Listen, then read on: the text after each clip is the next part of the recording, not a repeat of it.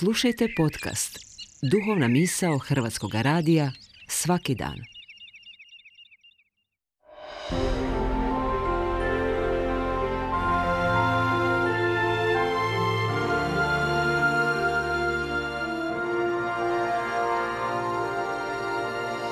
Duhovna misao. Urednica je Blaženka Jančić.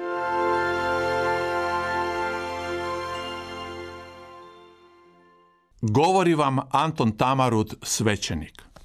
Za Mariju Isusovu majku postoji mnoštvo naziva i ukrasnih pridjeva. Lauretanske litanije ogledni su uzorak pobožnog zanosa i vjerničke udivljenosti pred likom jedincate žene i majke iz povijesti spasenja.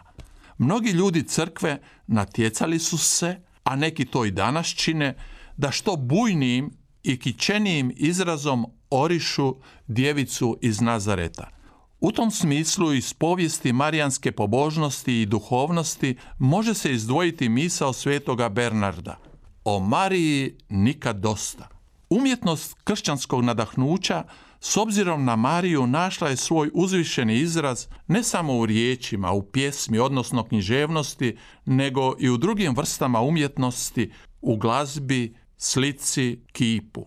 Spomenimo samo Šubertovu ariju Ave Marija, Rafaelovu Bogorodicu s djetetom ili Michelangelovu Pieta. Zanimljivo je primijetiti kako su vrhunski majstori kista gotovo redovito za modele bogorodičinog lika uzimali likove žena iz svoje životne sredine i podneblja. Obično su to lica s izrazitim crtama ženstvenosti i majčinstva – ispisana rukopisom konkretne kulture, tradicije i običaja. Promatrajući ih očima vjere, imajući stalno na pameti na što, odnosno na koga ona trebaju podsjećati, odnosno upućivati, oni su ih umješno pretvarali u bogorodičin lik.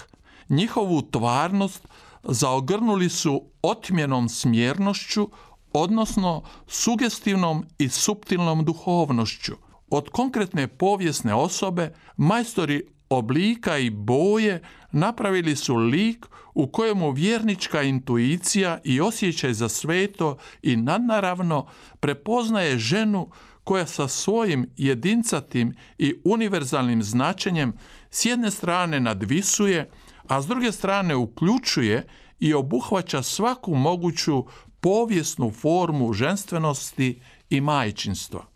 Što pak crkva kao vjernička cjelina misli o Mariji, možda se najbolje može vidjeti iz brojnih svetkovina, blagdana, obveznih i neobveznih spomendana njoj u čast. Teško ih je sve nabrojiti, a još je zahtjevnije u razlikovnom smislu i značenju o njima pojedinačno govoriti.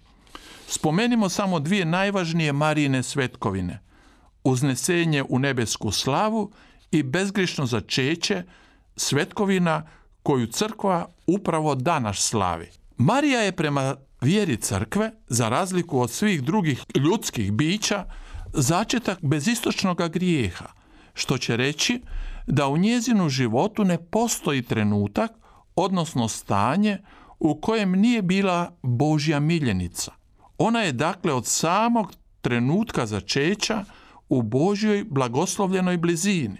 Milosti puna, kako ju je u navještenju nazvao anđeo. Marija je u najodličnijem smislu dijete milosti.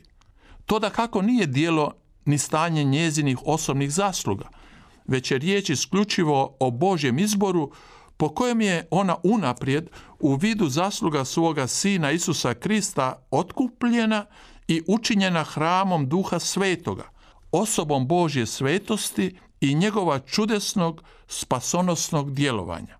Za nju ćemo reći da je prvo otkupljena. Ona sva izvire iz Božjeg nauma ljubavi i spasenja, osjenjena duhom svetim, sva uvire u čas u kojemu Bog po njezinu sinu Isusu u žrtvi križa pomiruje svijet sa sobom.